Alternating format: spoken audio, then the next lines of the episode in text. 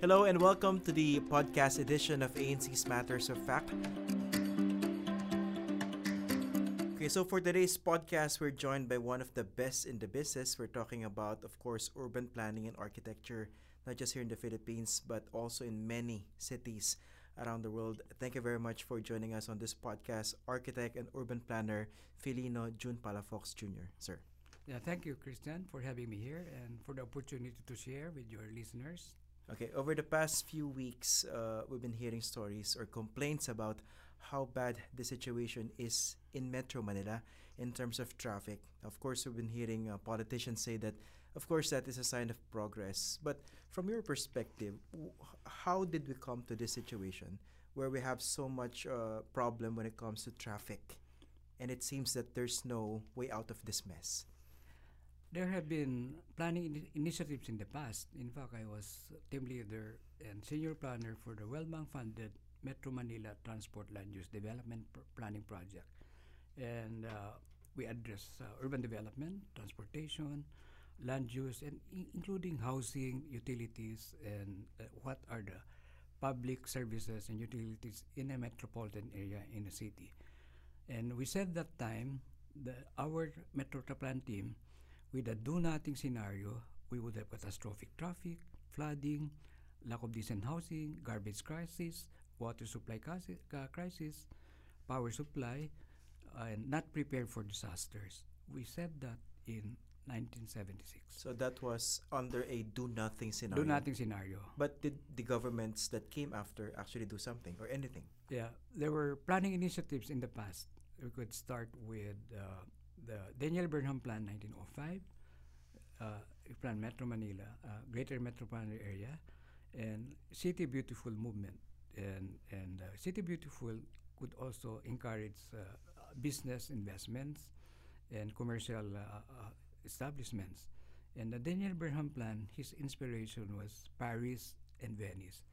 Paris, wide boulevards, lots of open spaces, and River Seine, Pasig River and the Esteros of Manila, the canals of Venice, and Manila Bay, the Bay of Naples. So we were following that plan until the war. Mm. And post-war uh, Philippines, we copied erroneously the wrong model. Los Angeles, which is devoted for the car, maybe because of post-war reconstruction, the consultants and experts are from from the U.S. and from Japan, and they were selling cars to us. So before the war, we have a very efficient uh, railway, like the Trambia connecting, let's say, Escolta and Rockwell, and railways up to La Union and up to the Bicol region. So some of big business also came in came in after the war. Yeah, after the war. B- because there was a time when historians uh, would even describe the Philippines before the war, before the Japanese yeah. came, as the Paris of Asia because of the models that you mentioned. Yeah. That, that's right. The Paris of Asia or the Pearl of the Orient Seas. So that was uh, Manila then. And, and after the war, the wrong mo- models came up, like Los Angeles, uh, which is car oriented, not public transit or pedestrian oriented. So we become car centric. Car centric instead of public transit and pedestrianization. So looking back, obviously this was a bad idea. It's a bad idea, and also the the Burnham plan. It was more inclusive and democratic. No solid walls, uh, is included in the plan and and uh, uh, public health sanitation public schools uh, the civic centers uh, were established. Now the the metro plan the in 1976 yeah metro plan. Did that try to go back to that original plan? Yeah to go back to the original plan uh, city beautiful and city efficient efficient in terms of transportation, traffic, land use, and urban development, and public services and utilities. So we went back City Beautiful plus City Efficient. And in that uh, World Bank funded Metro Manila Transport Land Use Development Planning Project, I was fortunate enough to have been appointed as team leader and senior planner. It was one of the best metro plans in the world, and I think for that reason, I was invited to help plan Dubai right after Metro Plan. And in that Metro Plan, we have put forward more than 100 recommendations, like uh, light rail transit. We were the ones who proposed that. We should have had completed eight lines by 1992. Mm-hmm. Today, we only have three lines. And then, uh, previous to that, 1971, the uh, subway system was proposed. It's only now under Duterte administration, the Build, Build, Build, they're doing the subway. And the American Corps of Engineers, 1945, before we became a republic, proposed 10 radial roads and 6 circumferential roads. Only s- now that 6 circumferential road number 6 is being built on. So we're about more than 4 decades behind the implementation of previous planning initiatives. So more than four decades. More now, than 4 decades. actually, how much of that master plan uh, was actually implemented? Very, very few because we did not just uh, address traffic transportation, housing, garbage, water supply, uh, disaster preparedness uh, were all put forward in that plan. And Wh- wh- what were the misgivings that were floated at the time that Metro Plan was was proposed? Was it a matter of cost? I primarily? think it, it, uh, infrastructure is not a priority, and and and analysis paralysis, bureaucratic red tape, and lack of continuity and institutional memory. Because some administrations, when they come into power, they ignore previous planning in initiatives of previous administration. But but what triggered that Metro Plan? You said that was funded by the World Bank. Yeah. But was was that also the product of an initiative by the government? Yeah, it was uh, led by uh, the Planning and Project Development Office in the Department of Public Works, Transportation and Communications under David Consunji. And, and because at that time there's already emerging traffic problems, emerging uh, flood, uh, flood problems and other uh, urban ills of Metro Manila. So to be fair, there was foresight There was foresight, and there was an actual plan that was Th- There's presented. an actual plan, and the government spent for it, and and the World Bank also spent for it. We were about 80 staffers with 20 foreign experts, and the foreign experts with us uh, helped plan uh, uh, the urban development and renewal of London, and planning of Hong Kong, Singapore, and Kuala Lumpur. So the Metro Plan Manila was as good as the plans for Hong Kong, Singapore, and and and uh, Kuala Lumpur, and the public transportation, very efficient public transportation of London. Mm. So there were the inputs, and we were we were about I think 60 Filipinos and 20 international experts. Now, looking back, so you had this plan in 1976. Now, now we have a lot of projects uh, under this administration. Is it still possible to to go back or to somehow revive that plan, given the existing structures and problems that we have now? I, I think uh, we should revisit, review, and update because different. Uh, the population now is much more than 1976, but the principles of the plan and uh, the models are still uh, still valid up to date. Like several, like flood control, like the Paranaque Spillway was never built. It was also proposed in the 70s Mm.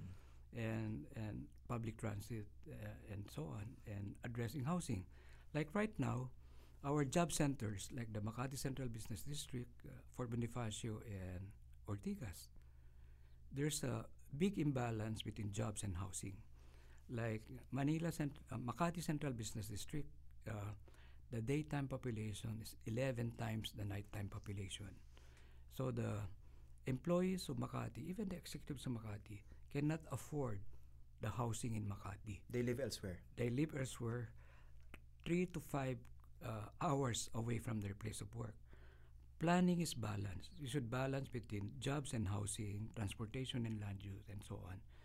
In Metro Manila, uh, low density gated communities and gated military camps, and even some gated cemeteries Okay, let's They explain. Let, let's explain that reality or even that problem. Low density gated communities. You have big spaces, Yeah. gated, but very few people there. Yes, and and nowhere it else in the more progressive cities in the world, you have gated communities and gated military camps and gated cemeteries inside the business district or adjacent to the business district because you limit access.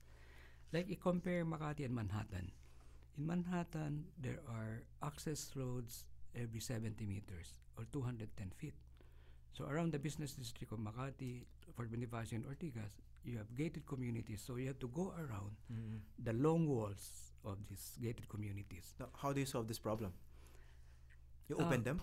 After 1973 OPEC oil crisis, even Los Angeles, they opened their gated communities. And Los Angeles was the model of urban development in, in Metro Manila. in Metro Manila. Yeah, but now, OPEC oil crisis 1973, all progressive cities in the world opened up their gated communities, more inclusive. Of course, there are CCTV cameras for security, and there are also open gated communities here, like in Bel Air, Orbit Street was Mhm. opened by the local government of Makati to incorpor- interconnect JP Rizal and Jupiter Street.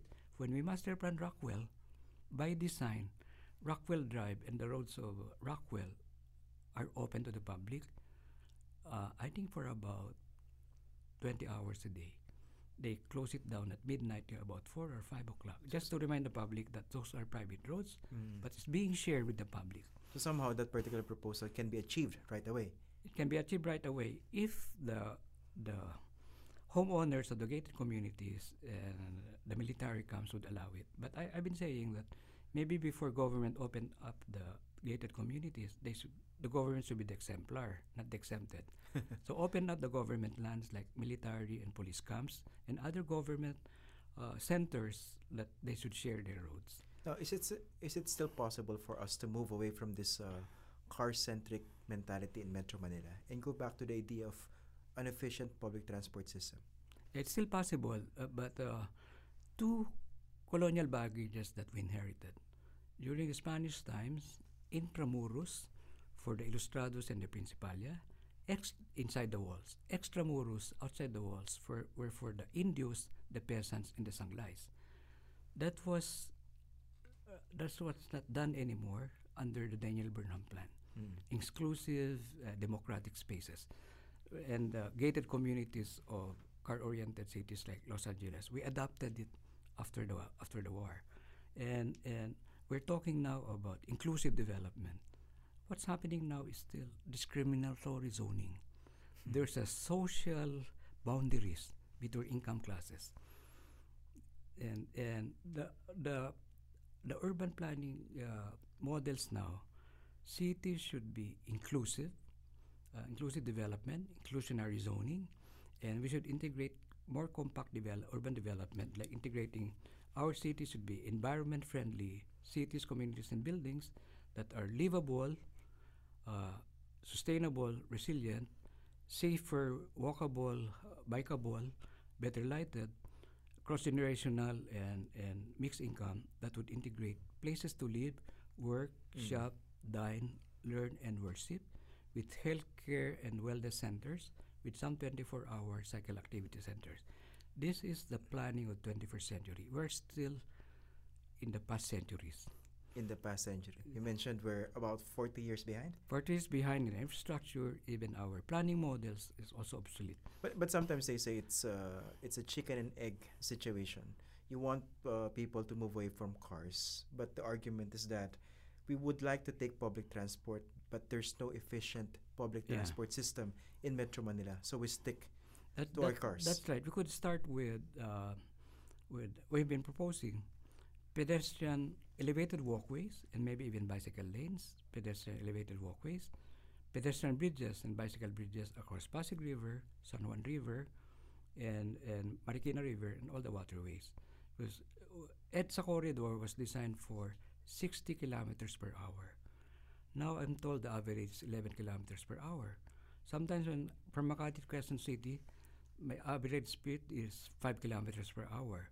And it's it's Friday payday and it's raining 2 kilometers per hour. It's faster to walk. And we design also healthy communities, healthy cities for healthy people. We must walk at least 10,000 steps a day or about 7 kilometers. In other countries in the world, I can walk up to 20 kilometers A day, a day. In Makati, I could walk only two, less than 2 kilometers a day. but you also have to contend with pollution. Pollution, sidewalks, sidewalks are not interested, uh, interesting to walk by, and you are sometimes blank walls. Elsewhere in the world, no more solid walls. So there's so much to learn about uh, the uglification of our metropolis. and about cars, uh, car ownership used to be the privilege of the few. Now it's the expectation of the majority. And you're right because there's no modal split. There's no other transport mode that's safe, convenient, reliable, on time, and so on. And and an indicator also by first world cities, first world countries, is when the leaders of industry, business, and government walk or bicycle to work or take the public transit. Here it's different. It seems like uh, you would have to challenge public officials to take public transport for them to feel what the ordinary Filipino is experiencing daily. Yeah, yes, like the the prime ministers, leaders of Japan, they take the public transit. The Scandinavian uh, countries, prime ministers, they bicycle to work. Mm. In Germany, where they produce the the best cars in the world, their downtown centers, no cars, only public transit, uh, pedestrians and bicycles. What would be an immediate solution to that problem? Let's say how to convince, as a start, people to uh, pick public transport instead of uh, private cars. We we really have to to aggressively develop uh, public transport that are unscheduled, safe, convenient, and so on. Like I used to rent a car when I go to Dubai. That the LRTs or the trains of Dubai Metro, there are differential pricing. The first couch is gold class, business class, and first class. The second couch is for women and children, and the rest is for everybody else. And now when I go to Dubai, I take public transit and walk because even their sidewalks are very well landscaped and wide, no open manholes and so on. And I may have said also before that uh, only 2% of us Filipinos are car owners. 2%. 2%. And all of us Filipinos are pedestrians. Once you leave your car, you are a pedestrian. And we should make our sidewalks uh, connected, not broken, and open manholes. And the beside the sidewalks should not be solid walls where you write "Do not urinate here," "No garbage here." It should be interesting enough so people can walk. And also, I studied also among the many courses I took up in Harvard, graduate school, of design, that criminals are not scared of high walls. They can throw a grenade, no witnesses. That's like what happened in, in Marawi. You can have a, a shabu factory, uh, commit uh, criminality inside the walls, no witnesses. Criminals are scared of windows because behind the window is a potential witness. Criminals are scared when there are more eyes in the public run. So we're not do- we're not doing it right. We're not doing right. Uh, so aside from creating social boundaries, we put up walls. Now- After 1998, uh, studies show that there are more heinous crimes in gated communities and solid walls. But the reality is that we have these existing structures now. How do we tear them down? Yeah, well, uh, you can you can actually put plant hedges. You can have a hidden barbed wire uh, in, uh, we covered with uh, with uh, with bougainvillea, and put CCTV cameras. It's it's safer. The- I- I mean, we have this uh, these structures at, at present. Of course, what you're talking about is what should be done. Yeah, I bought a house in Bel Air with high walls and gates. I removed them, donated it to to Smoky Mountain, and I never had any criminality or robbers entering our house because across the street, people can see the frontage of our house. So it's it's a wrong notion that high walls will secure you. Now here, uh, is traffic as messy as, as it is, uh, simply an indication of a much bigger problem that we have in Metro Manila? Yes, it's uh, traffic is just one symptom or one one problem. Traffic, transportation, housing, because affordable housing should be close to or within walkable distance from the places of work. But because of our exclusionary zoning, the housing stocks in our business districts are so priced out the ordinary Filipino. You're, you're talking a lot a lot of sense when it comes to planning the, the, the city, right? Now, I'd like to ask about this this this difference between an architect and an urban planner because sometimes we hear a lot of architects talk about what should be done, but w- what exactly is the difference? It's uh, architecture is the art and science of buildings. Urban planning is more interdisciplinary. It's a different course and profession. Urban planning has includes architecture, engineering, uh, the social political aspects of planning, the business aspect of planning, includes the what's under the road, the utilities, the circulation. I think every time, everything outside the window is uh, urban design, urban planning. And it's a platform to put together arch- vertical architecture and engineering. In, in Metro Manila, what would be the more appropriate approach? Would it be more about renewal? And we just focus on developing other areas outside of Metro Manila because of the uh, problem of congestion that we are experiencing now. It's both. Uh, like uh, also we there was uh, uh, Manila Bay Region Strategic Plan also in the 70s, funded by the United Nations (UNDP) and a National Framework Plan, funded also the, by the United Nations, with the PPDO of the Department of Public Works, Transportation, Communications at that time. We cannot address the problems Metro Manila without developing the regions, the rest of the country. And in year 2000, again, I was in Harvard that time. Uh, Harvard study showed that Metro Manila is the fastest growing metropolis in the world. Year 2000, 60 persons per hour in migrate became become migrants of Metro Manila. 60 persons per hour. Delhi was only 47 persons per hour. London, Paris, New York, if I remember it right, from 2 to 5 persons per hour. Moscow was neg- negative 2 per hour. It must be more now. So we had to. Because that was uh, nearly 20 years ago. Yeah, and we have to identify urban growth centers, or, uh, emerging metropolitan areas as counter magnets to Metro Manila to make them attractive as well so people don't move to Metro Manila. And fortunately, we, ha- we won and been appointed to do the Pampanga megalopolis for metropolitan areas in Pampanga, Clark, Metro Davao, and other emerging uh, urban growth centers outside Metro Manila as counter magnets to the attractiveness of Metro Manila. Like the national government offices, there's 60 hectares available for government offices in the Clark New Green City. 60 hectares allocated for government offices. Would it, would it be wise now to move um, certain government offices out of Metro Manila? Yeah, it's it's it should be not just a wish list. Like maybe the executive branches of government, the legislative, and the judiciary. They should move out of Metro Manila. You, relocate these offices, you would reduce population and traffic. Two million people, just removing these national government agencies, because all of these, including the military camps, they may have been the best land use in the right place at the right time in 1946 after the war. Today, they are the wrong land use at the wrong place at the wrong time. So are you in favor of moving the Philippine capital? Definitely. And like Jakarta is moving up the national capital uh, far away from it. Kuala Lumpur, they did it for Putrajaya, National Government Center. Australia, Canberra, out of Sydney. Uh, US, uh, Washington, D.C. And Brazil, Brasilia, outside of Sao Paulo. In our case, what would be a, uh, a good alternative? Yeah, available now is the 60 hectares in uh, New Clark Green City, and maybe there should be a site selection where you put all the government agencies and maybe the embassies around them.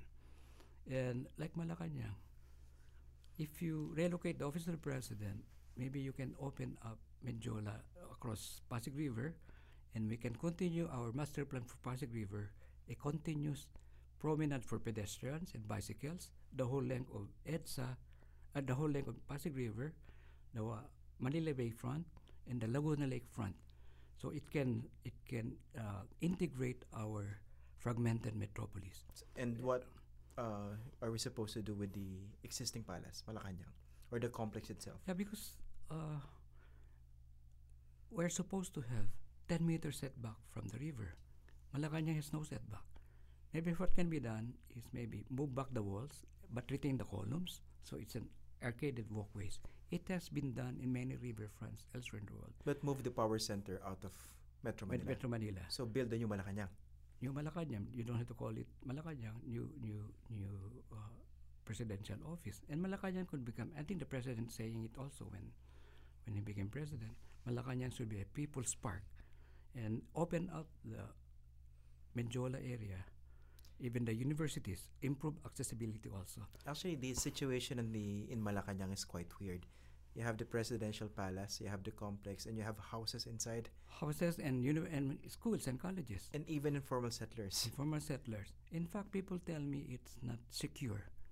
And you have the military, military comes within metropolis, so it's they say it's easy to do a coup attempt and no escape route. So, what would be a, a, a good uh, place or spot, new area for the presidential office? I think one now is Clark, uh, Green City. The other one maybe there should be a site selection. For me, ideally is somewhere in the midway between Manila Bay and Pacific Ocean, Because on top, so you can see both. You can have both the sunrise and the sunset. And even feng shui experts tell me Malacanang is not good feng shui, where it is now, the office of the president. and of course you also have to think about security. security and and uh, also the the all these government lands if they re- relocate them including the military camps you could have urban land and maybe 30% could be affordable housing. Because the poor and even the middle class have been priced out of the urban land of metro manila. Now, the the other development areas that you mentioned, um, how soon before we could feel a certain level of relief as far as Metro Manila is concerned, that people would start moving moving away from Metro Manila and realize that there are other, if not better, opportunities outside of Metro Manila. There are like uh, you go to Clark now, a better quality of life in Clark, and then all this uh, new development. It should not be do- dormitory towns where people sleep, then they go back to Makati to work or Metro Manila. The Metro Plan Manila, it was it covered forty towns and cities, not just the seventeen towns and municipalities. And the Manila Bay region strategic plan included Calabarzon and Central Luzon. Now, compared to other Southeast Asian countries, um, how does Metro Manila fare? Which particular city comes close to Metro Manila in terms of the dire situation that we are now? maybe 10 15 years ago uh, uh, bangkok and jakarta but they done uh, forward looking planning and development ini- initiatives though they have been addressing more effectively their urban ills within their capital cities and, and again going back to transportation modes we had been proposing a long time ago also uh, aside from the pedestrian bridges elevated walkways water ferries water transport so around laguna lake we could have water transport uh, Pasig River, Manila Bay. And in, in fact, we did the planning also Pampanga. If you s- Pasig River and Pampanga River, it would only take 35 minutes to Pampanga on a fast boat. Mm. Mm. Something that we also have in other uh, islands in the Philippines, Yeah, the yeah. fast craft. The fast craft. And we are uh, we are a archipelago. So uh, uh, we should have land transport, water transport, air transport. And and the traffic is not just in the land transport where I think it was estimated we lose just for Metro Manila 3.5 billion pesos a day Lost opportunities. lost opportunities. Then for the commuters going to work, nine hours to 15 hours is taken out of your life if you have a 40 years of economic life. That's like you're in prison for nine years to 15 years. the only taken out of difference is life. that the only difference is that you're stuck in traffic. Yeah, you're stuck in traffic, and and uh, so many things that could be done to really improve quality of life in Metro Manila. All kinds of pollution are here: air pollution, land transportation, uh, lo- uh, uh, land uh, Noise pollution, noise pollution, visual pollution as well, and and uh, wa- water pollution and so on.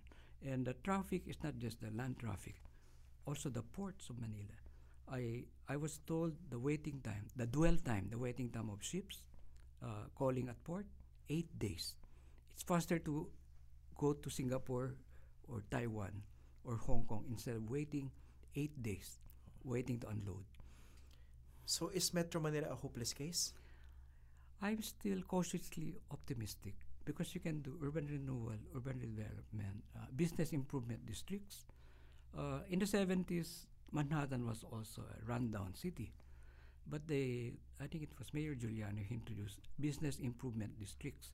So there's a partnership between the city and the businesses. Like you improve your own frontage, you clean it up, you secure it. then there was uh, improvement of business. It can be done in Metro Manila, especially Manila. But I think the problem here in Metro Manila is the absence of uh, continuity. Yeah, it's really, the whole Philippines, the continuity. So Mhm. it's a political problem also. You have politicians refusing to continue good projects by their predecessors. yeah. You talk about a master plan, which of course would require so many years to implement. uh, urban planning, master planning, it should be immediate action, short term, medium term, long term, and visionary. We planned Dubai in the 70s for the next 50 years, but they kept updating it, renewing it. And in Metro Manila, in the Philippines, maybe because of the three year elections and six years elections, it's short term and opportunistic. It's not long term and visionary. In other places in the world, we even plan four generations or 100 years there was one client we have in another city 1000 years 40 generations The- here The plan was The for plan. 1,000 Yeah. years. the design of the architecture of a university uh, hospital and three schools uh, in kathmandu nepal after a big earthquake we were appointed by Tzu Chi organization the buddhist international organization to plan these buildings to last 40 generations or 1000 years If we are to draft another or a new master plan for Metro Manila today, how how many years should it cover? I think it should cover at least two generations, 50 years. Ideally, four generations, 100 years. Because even our, we have so many stupid, no, not stupid, obsolete laws that make us less globally competitive. Li- like what laws? Like the 60 40, Mm. 60% for Filipinos, 40% for foreigners. Even if you put together all the monies of the Taipans and Tycoons, will never make it to the first world. And that 60% uh, Filipino ownership, there are so many dummies Mm. in corporations. And So uh, that's one that's one. restriction that needs to be relaxed. yeah. Number two is uh, land ownership. Elsewhere in the world, I mean, even smaller countries, they're allowed to own land, and and uh, uh, we could, if you cannot allow foreigners to own land, at least lengthen the leasehold instead of the 50 years plus 25 years in Clark or Subic. In elsewhere in the world, like in Dublin, Ireland, the Guinness Brewery, their leasehold is 1,000 years. And Guinness is helping Dublin with their open spaces and a lot of scholarship in their universities. So sometimes it's, uh, it, it frustrates you when you look at other models, other cities. Uh, if you t- if you compare the situation that we have now in Metro Manila, Yeah. you, you mentioned Jakarta and, and Bangkok. Of course, they're also known for their horrendous traffic. Yeah, before, but they are alleviating the traffic now, the situation of the traffic. And also in Singapore, 30 years below, 30 meters below ground is public domain. So they can do an underground city or subways. Here in our country, I think you can claim ownership up to the center of the earth. Here, we also hear certain local officials or governments saying that they have all these big plans for their cities, at least during their incumbency. Mm. Because at most, with the way politics is run here in the Philippines, local governments, if you're lucky, you would be serving for at least na- for a maximum of nine years because of the term limits, right? Yeah. Assuming that you do not intend to build any dynasty, but that is your window of opportunity to make uh, concrete changes in your areas. But will these incremental plans actually work if you are to uh, attempt earnestly uh, to solve the problem in Metro Manila? Because we may have plans for San Juan, Taguig, Valenzuela, Caloocan, but there has to be some sort of uh, rhyme or reason or interconnectivity among these areas. Our plans for, let's say, Metro Davao, eight LGUs, we put forward what's to be done in the next 100, di- uh, 100 days, the next three to six years, the next uh, 15 years, the next 25 years, and visionary, the next 100 years. And it's it's easier to work in Me- Metro Plan Davao, funded by the Mindanao Development Authority, because they are like one political party. So it's easier to talk to eight mayors. And there was public consultation with stakeholders, the businessmen, the landowners, the big associations, uh, the rich and the poor were included in the public consultation. And all our planning initiatives, we do that. There's public consultation. So there's ownership of the plan, not just owned by, authored by Palafox, but everybody's included. So like when we did the Puerto Princesa plan under Mayor Hagedorn, even the tricycle driver to the uh, Bantay Dagat, Bantay Bundok, they were part of the planning. So there's ownership, And there's inclusivity. inclusivity, and maybe each locality, LGU, maybe should have a development foundation so that even if there are changes of uh, leadership, there's continuity with the private sector involved. Uh, Okay, well, that was a very interesting uh, discussion. Uh, so many plans, so many frustrations coming from uh, from from you, who has all this int- institutional memory about what was the uh, what the master plan was all about at that time. Well, thank you very much, uh, architect uh, Felino Palafox, for joining us on this podcast. Yeah, thank you, sir. And and I think there should be some optimism also, if I may. Like the Philippines is number one in the world in marine biodiversity. We're number one in the world in call centers. We're now number one in sailors, seamen. Number two in geothermal energy. Number two now in BPOs. The third longest coastline in the world. Other countries go to war because they don't have a coastline. Or Dubai did the Palm Islands, so have more coastlines. We're number four in the world in shipbuilding and gold reserves. Number five in all other mineral resources. And number 12 in human resources. So we should be in the top 20 economies of the world. And it's all up to us to It's make all that up to happen. us. Maybe we look back, uh, look back, back 75 years and look forward the next 75 years. Architect Felino Palafox, thank you very much for joining us. Thank you, sir. Thank you. And that's it for this week's podcast. Catch us again next week for another episode of the ANC Matters of Fact podcast.